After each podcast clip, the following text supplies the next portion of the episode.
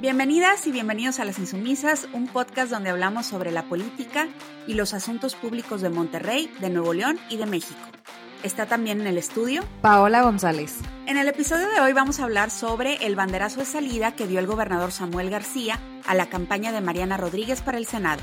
En el segundo bloque vamos a analizar la reacción del presidente López Obrador al rechazo de su llamado Plan B electoral por parte de la Suprema Corte de Justicia.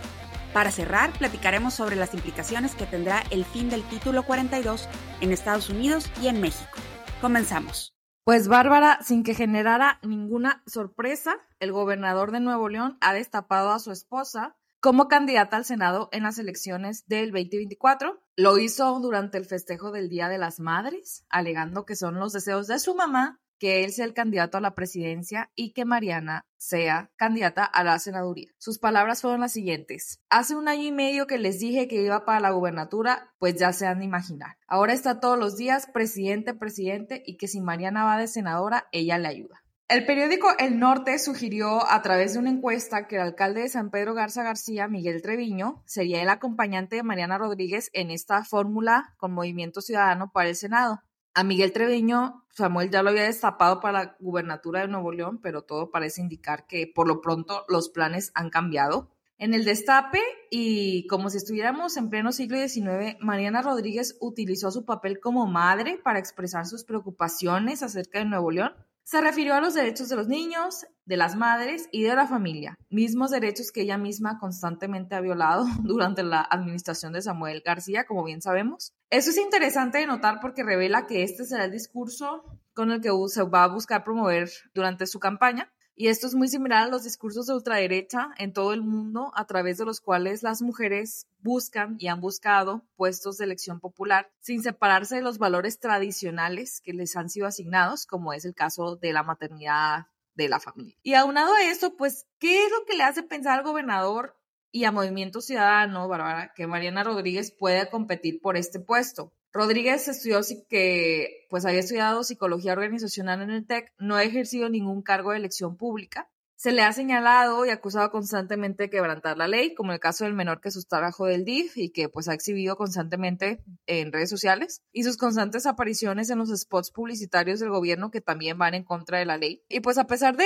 las recomendaciones que la Comisión Estatal de Derechos Humanos ha emitido, la influencer no ha cambiado su actuar, ha confrontado a las instituciones que se encargan de velar por los derechos humanos de las infancias, mismas que pues ella pretende defender a través de Amara Nuevo asiduamente criticada a nivel local y nacional por los gastos excesivos que realiza junto con Samuel García y por la poca necesidad de que ella tenga un papel tan central dentro del Poder Ejecutivo Estatal. ¿Qué te deja este anuncio de Mariana Rodríguez para senadora, Bárbara? ¿Contra quiénes va a competir en estas próximas elecciones?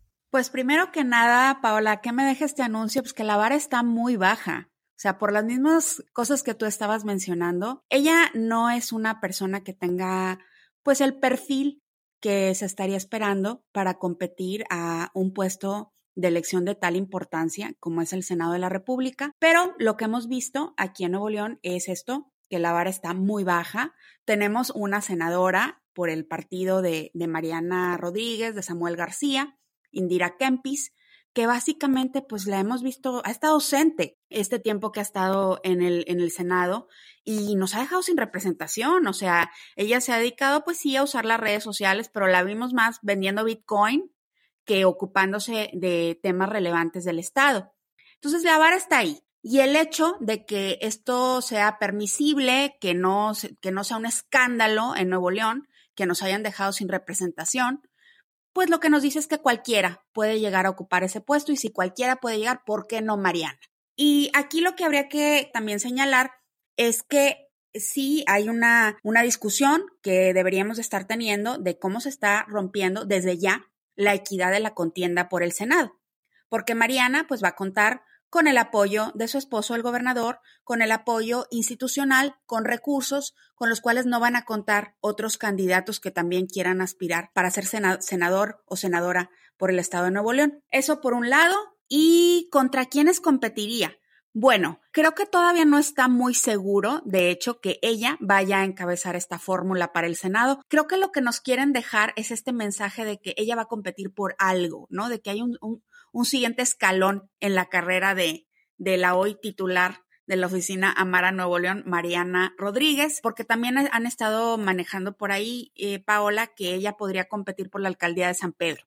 Ese es también uno, uno de los puestos que manejan para ella. Entonces no está seguro que ella vaya a competir por el Senado, pero sí que va a competir por algo, ¿no? Que va a estar ahí en, en la boleta. Y esto también nos dice mucho sobre cómo está la selección de candidaturas en el partido Movimiento Ciudadano. Ya nos están anunciando que va a ser por dedazo que el gobernador va a decir quiénes son los candidatos y va a poner a su esposa. Y ahí pues obviamente hay un elemento de nepotismo, ¿no? O sea, porque otros candidatos calificados pues van a quedar fuera debido a que eh, esta va a ser la, manera de, de, seleccionar a quién los va a representar en la siguiente elección. Por el lado de la oposición, creo que hoy todavía no hay definiciones, se maneja por ahí el nombre de César Garza, el alcalde de Apodaca, se maneja también el nombre de Ildefonso Guajardo, por el PAN se maneja pues el nombre de Chale de la Fuente, o sea, hay varias figuras que por ahí se maneja que podrían ir por el Senado. Creo yo que lo que está haciendo el norte con estas encuestas tempranísimas, porque falta muchísimo para la elección y sabemos que muchas cosas pueden cambiar,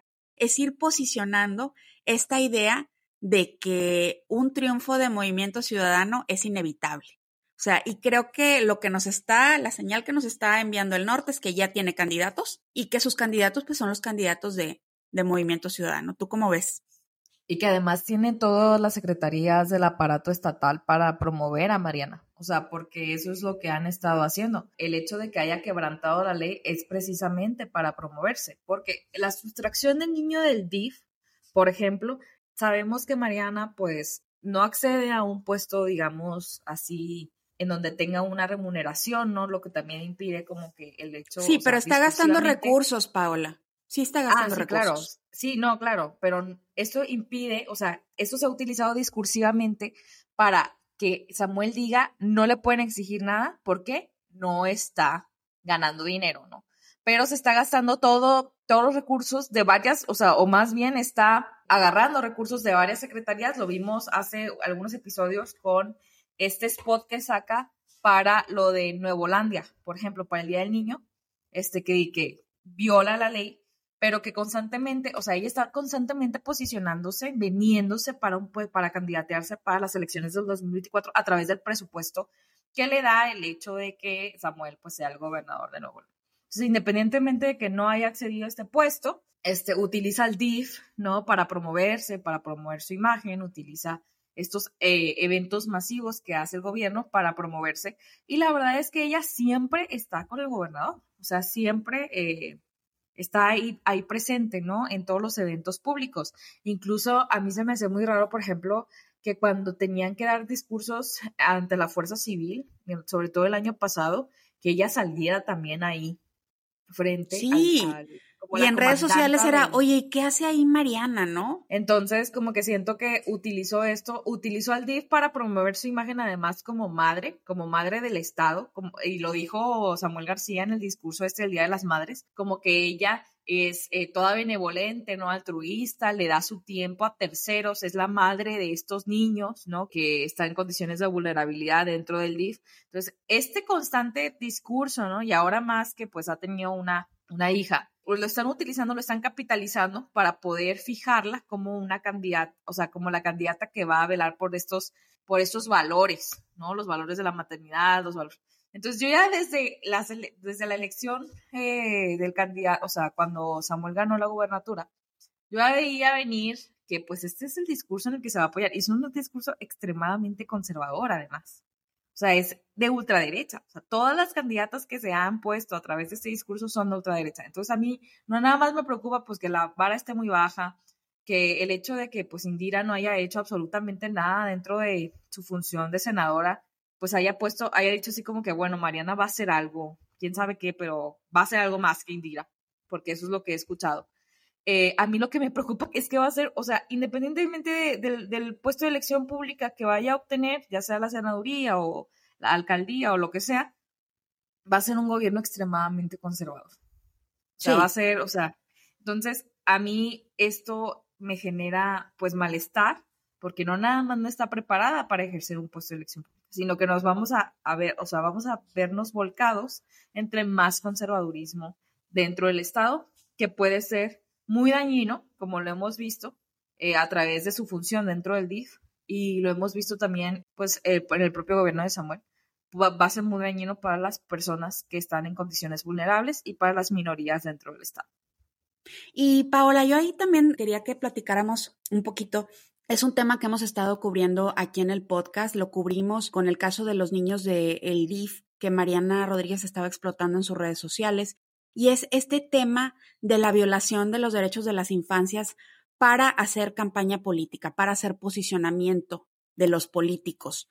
Y que lo que vamos a ver es que se va, esto se va a intensificar sin que haya ningún cuestionamiento de afuera, ni de los medios, ni de la oposición pública en Nuevo León. Fíjate, yo estaba leyendo un artículo justo la semana pasada de las mommy bloggers, que Mariana vemos que se está, está haciendo una transición, ¿no? De ser una influencer de moda y de maquillaje a convertirse en una mommy blogger. Y lo que estaba diciendo el artículo es que apenas los primeros niños que fueron explotados como contenido por sus mamás, como contenido para las redes sociales, pues ya ahora son adolescentes y se les está preguntando, oye, ¿qué fue para ti esto, no? ¿Cómo lo viviste?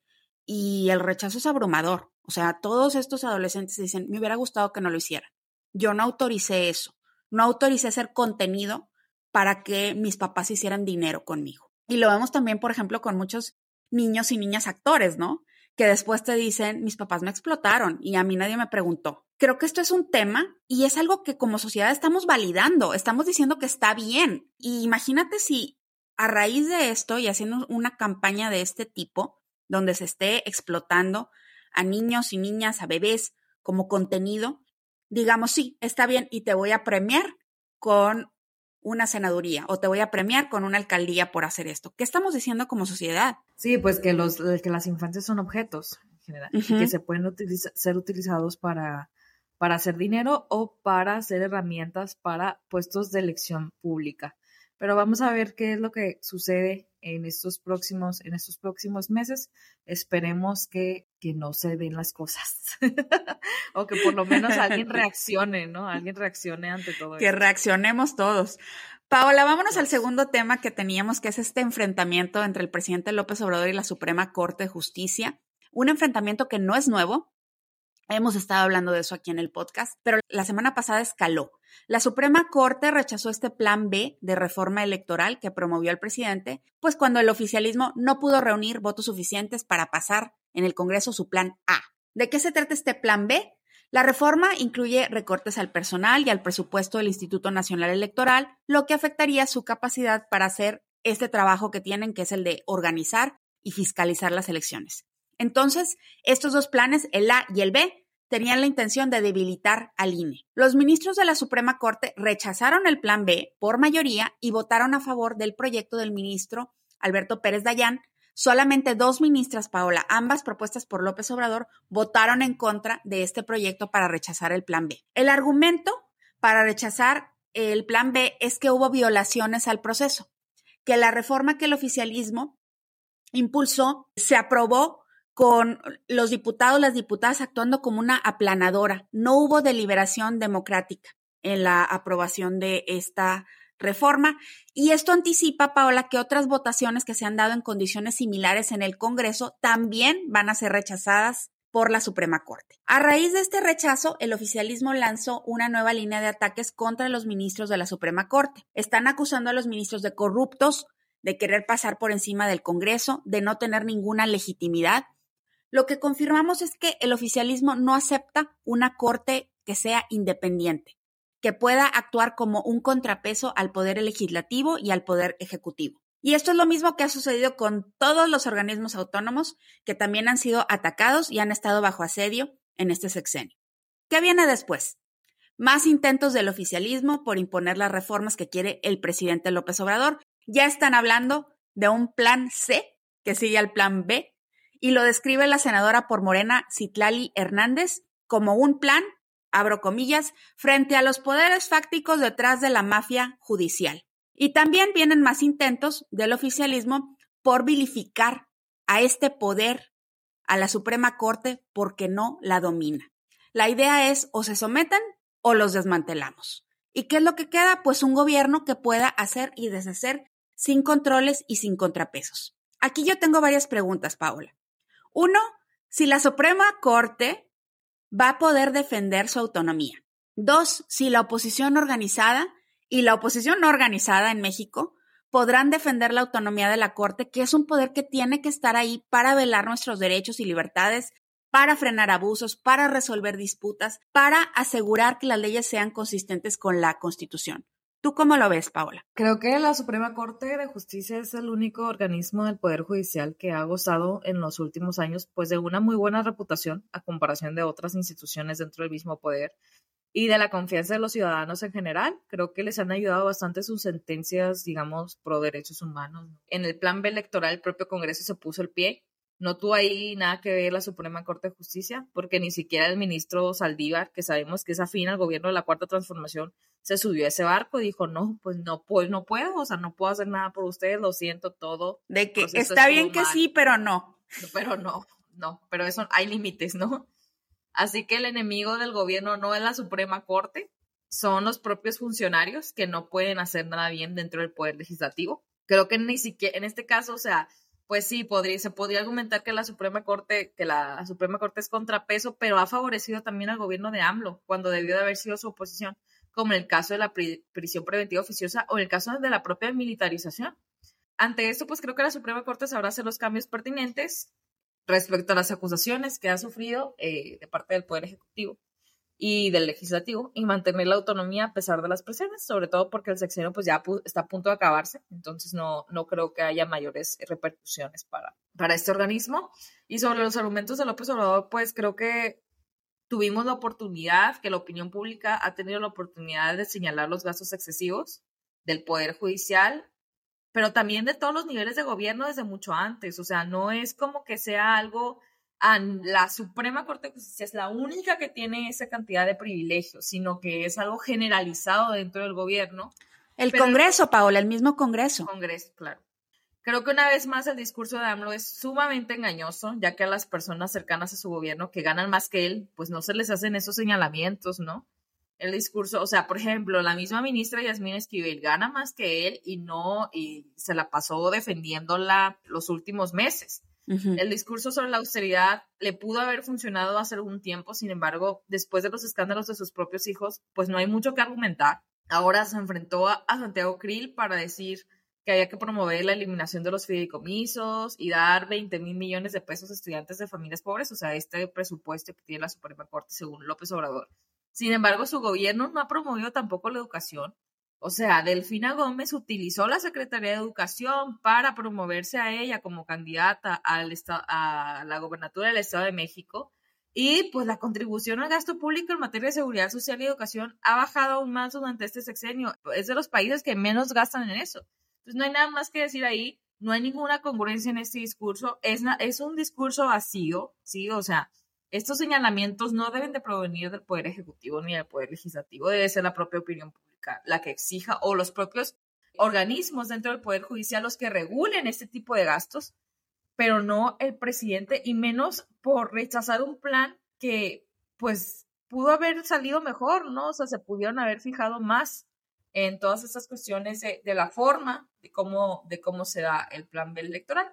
Pero bueno, este, no creo que que sufra una deslegitimación profunda la Suprema Corte a pesar de los embates del presidente, porque ha construido, o sea, ha construido esta legitimidad desde hace ya tiempo. Creo que lo peor que le pudo haber pasado a la Suprema Corte no son los embates del presidente, sino el escándalo de Yasmín Esquivel y el hecho de claro. que todavía no hayan dicho absoluto, o sea, no hayan tomado medidas respecto a eso.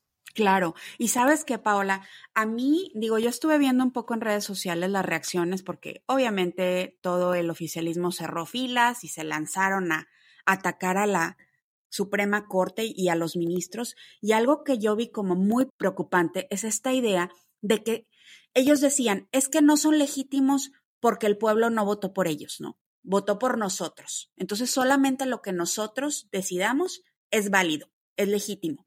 Y yo digo, bueno, a ver, en la elección intermedia, más personas votaron por opciones que no eran morena.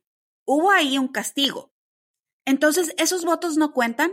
esa voluntad no es legítima, porque si, si la Corte está argumentando y está diciendo, lo que pasa es que no hubo deliberación, y están en lo cierto, fue como una planadora lo que sucedió. Y ha sucedido en otros casos que más adelante seguramente también vamos a ver a la Suprema Corte rechazando esas reformas que también se pasaron de la misma manera. Pero sí, es esta idea que solamente la gente que está con ellos, con Morena, es la que cuenta. Solamente es el monopolio de lo moral. Es el monopolio de lo moral, porque también las, las elecciones intermedias y las elecciones del 2018 fueron una planadora. O sea, la elección popular se hizo de, ay, necesitas votar, como, no me acuerdo cómo era el discurso, 6 de 6, de que 6, sí. vota 6 de 6. Era darle todo a López Obrador. Dale todo a López Obrador. Entonces tampoco fueron elegidas estas personas, o sea, se les pidió que votaran para que hubiera un cambio, pero eh, en general no hay una, no hay un razonamiento, o sea, no hay como un proceso en donde el ciudadano quisiera elegir a estos representantes, a estos diputados sino que es más bien de que, ah, pues vamos, vamos a darle todo a López Obrador, porque si no, pues van a seguir eh, el PRI, el PAN y otros partidos que no le dieron tampoco eh, frutos, ¿no? O sea, como no rindieron cuentas ante la población mexicana en general. Y intentaron lo mismo en la elección intermedia, Paula. Dale todo a López Obrador. No permitas que frenen a la cuarta transformación. ¿Y sabes qué dijo la gente? Dijo, no, sabes que no. No me parece, entonces te voy a quitar lo que te di, ya no. Y eso es lo que ellos tampoco asumen. O sea, siguen así como en este plan de que la gente efectivamente decidió darles todo el poder. No fue así. Y por esa razón no tienen la mayoría calificada para hacer reformas constitucionales. Bueno, vámonos al bloque, al bloque 3, Paola. Queríamos tocar también en este episodio, se ha estado hablando mucho esta semana y pues aquí las dos somos fronterizas, entonces pues es un tema que, que nos toca. El fin del llamado título 42, esta medida de salud pública que se emitió en el gobierno de Donald Trump durante la pandemia, que tenía como objetivo explícito prevenir los contagios de COVID-19 en Estados Unidos. Esta medida le permitía al gobierno de Estados Unidos expulsar migrantes rápidamente en la frontera con México sin permitirles solicitar asilo. La medida se emitió en marzo del 2020 y con ella Estados Unidos logró en la práctica levantar un muro, el muro ese del que tanto hablaba Donald Trump, contra la migración. Esta medida llevó a que aumentara significativamente el número de migrantes que se quedan de este lado en México, que están aquí esperando a saber si se les va a permitir entrar a Estados Unidos y solicitar asilo. Ya en un episodio anterior, cuando hablábamos de la tragedia en Ciudad Juárez, veíamos cómo los gobiernos en México estaban demostrando que no son capaces de dar un trato digno a las y los migrantes, un trato en el que se respeten sus derechos humanos. En Estados Unidos el título 42 ha sido muy criticado por sectores progresistas que también han visto esta medida como una medida cruel, como una medida violatoria a los derechos humanos de quienes huyen de situaciones muy peligrosas. Entre los demócratas, por ejemplo, el senador Ben Ray Luján, de Nuevo México, criticó el título 42 como una medida trompista que promovió Stephen Miller, este asesor de Trump, conocido por sus posturas racistas y anti-inmigrantes. Ben Ray Luján dijo que cualquier cosa que haya tocado Stephen Miller es veneno y tiene que ser rechazada. Aunque hay algunos demócratas que no tienen una postura tan firme como este senador por Nuevo México contra el título 42, son los sectores más conservadores en Estados Unidos los que están usando el fin de la medida para atacar al gobierno de Joe Biden y lo hacen atizando el racismo y el miedo al otro, el miedo a las personas migrantes. La realidad, Paola, es que no tenemos hoy claridad de qué va a suceder con el fin de la medida. En estos cuatro años, el gobierno mexicano ha cooperado muy de cerca con el gobierno de Estados Unidos, actuando como una barrera para quienes están buscando migrar a ese país. Con el fin del título 42 y abierta de nuevo esta posibilidad de solicitar asilo, podemos anticipar sí que va a aumentar el número de migrantes que intentan cruzar a Estados Unidos vía México. En estos días tuvimos un anuncio importante del presidente López Obrador. Dijo que se va a reforzar la frontera sur con la Guardia Nacional. Sus palabras, aquí voy a, voy a citarlo, fueron, yo les prometí ayudar en todo, cooperar con el gobierno de Estados Unidos para que no haya caos y mucho menos violencia en la frontera estamos nosotros ayudando en el sureste para que se proteja a migrantes, cierro comillas. A mí, Paola, me sigue sorprendiendo mucho este lenguaje del presidente López Obrador, porque esta manera de hablar de la migración, de referirse a personas migrantes, asociándolas de entrada como personas que van acompañadas del caos y la violencia, tiene mucho en común con esa manera de hablar de estos sectores conservadores en Estados Unidos. Y luego la insistencia en que a los migrantes en México se les está protegiendo, también lo hemos comentado en episodios pasados, no corresponde con la realidad. Esta es una forma en la que ellos maquillan la militarización de la política migratoria con este discurso de que se les está protegiendo. El relato del caos y la violencia asociado a, a personas migrantes es algo que vamos a escuchar desafortunadamente con mucha frecuencia del otro lado de la frontera en los próximos meses, porque las republicanas, los republicanos, el mismo Donald Trump, están ya listos para usar el tema de, la migración y así movilizar a su base de votantes más duros. ¿Tú cómo ves, Paola, el fin del título 42? ¿Qué consecuencias crees que tendrá aquí en México y en Estados Unidos? Es un discurso bastante higienista social, ¿no? O sea, como que esto de, ah, van a traer la enfermedad con ellos. O sea, como que en esa construcción de la política eh, del título 42 es como que, ah, es que son, o sea... Caos, violencia y enfermedad. ¿no? Y enfermedad, sí, o sea, es como van a promover la, el, el spread del COVID-19 aquí en, en Estados Unidos cuando pues sabemos que no, no tenía tanto que ver con eso, sino, este, pues con el, el hecho, el uso de espacios cerrados, el no uso del cubrebocas, etcétera, etcétera.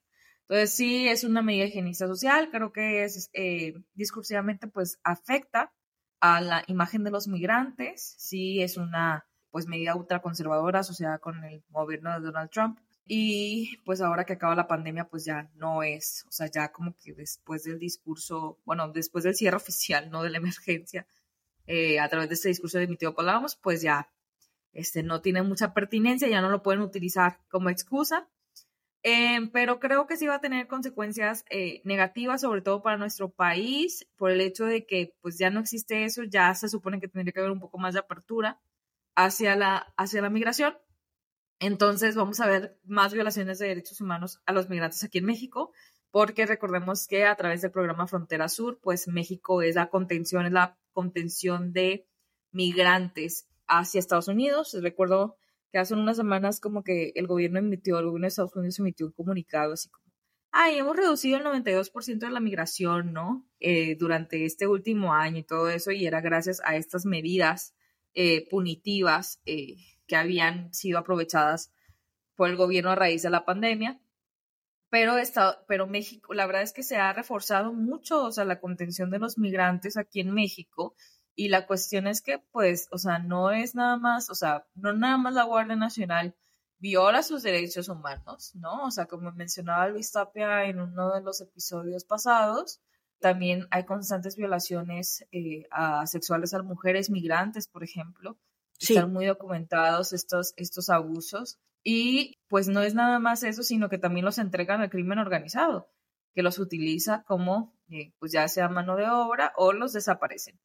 Entonces, sí creo que vamos a, o sea, creo que con esto, pues son malas noticias para México en el sentido de que se van a tener que reforzar aún más estas medidas coercitivas y necropolíticas, porque los van a, pues los van a matar, o sea, no hay otra, no hay otra este, vía, porque no es sostenible para el Estado mexicano eh, implementar una política anti-inmigración que le corresponde hacer al gobierno de Estados Unidos porque es ah, finalmente el destino final de estos migrantes. Y no hay tampoco una, ah, un acercamiento que tenga como visión de derechos humanos, ¿no? Hacia, pues, esta, estas cuestiones.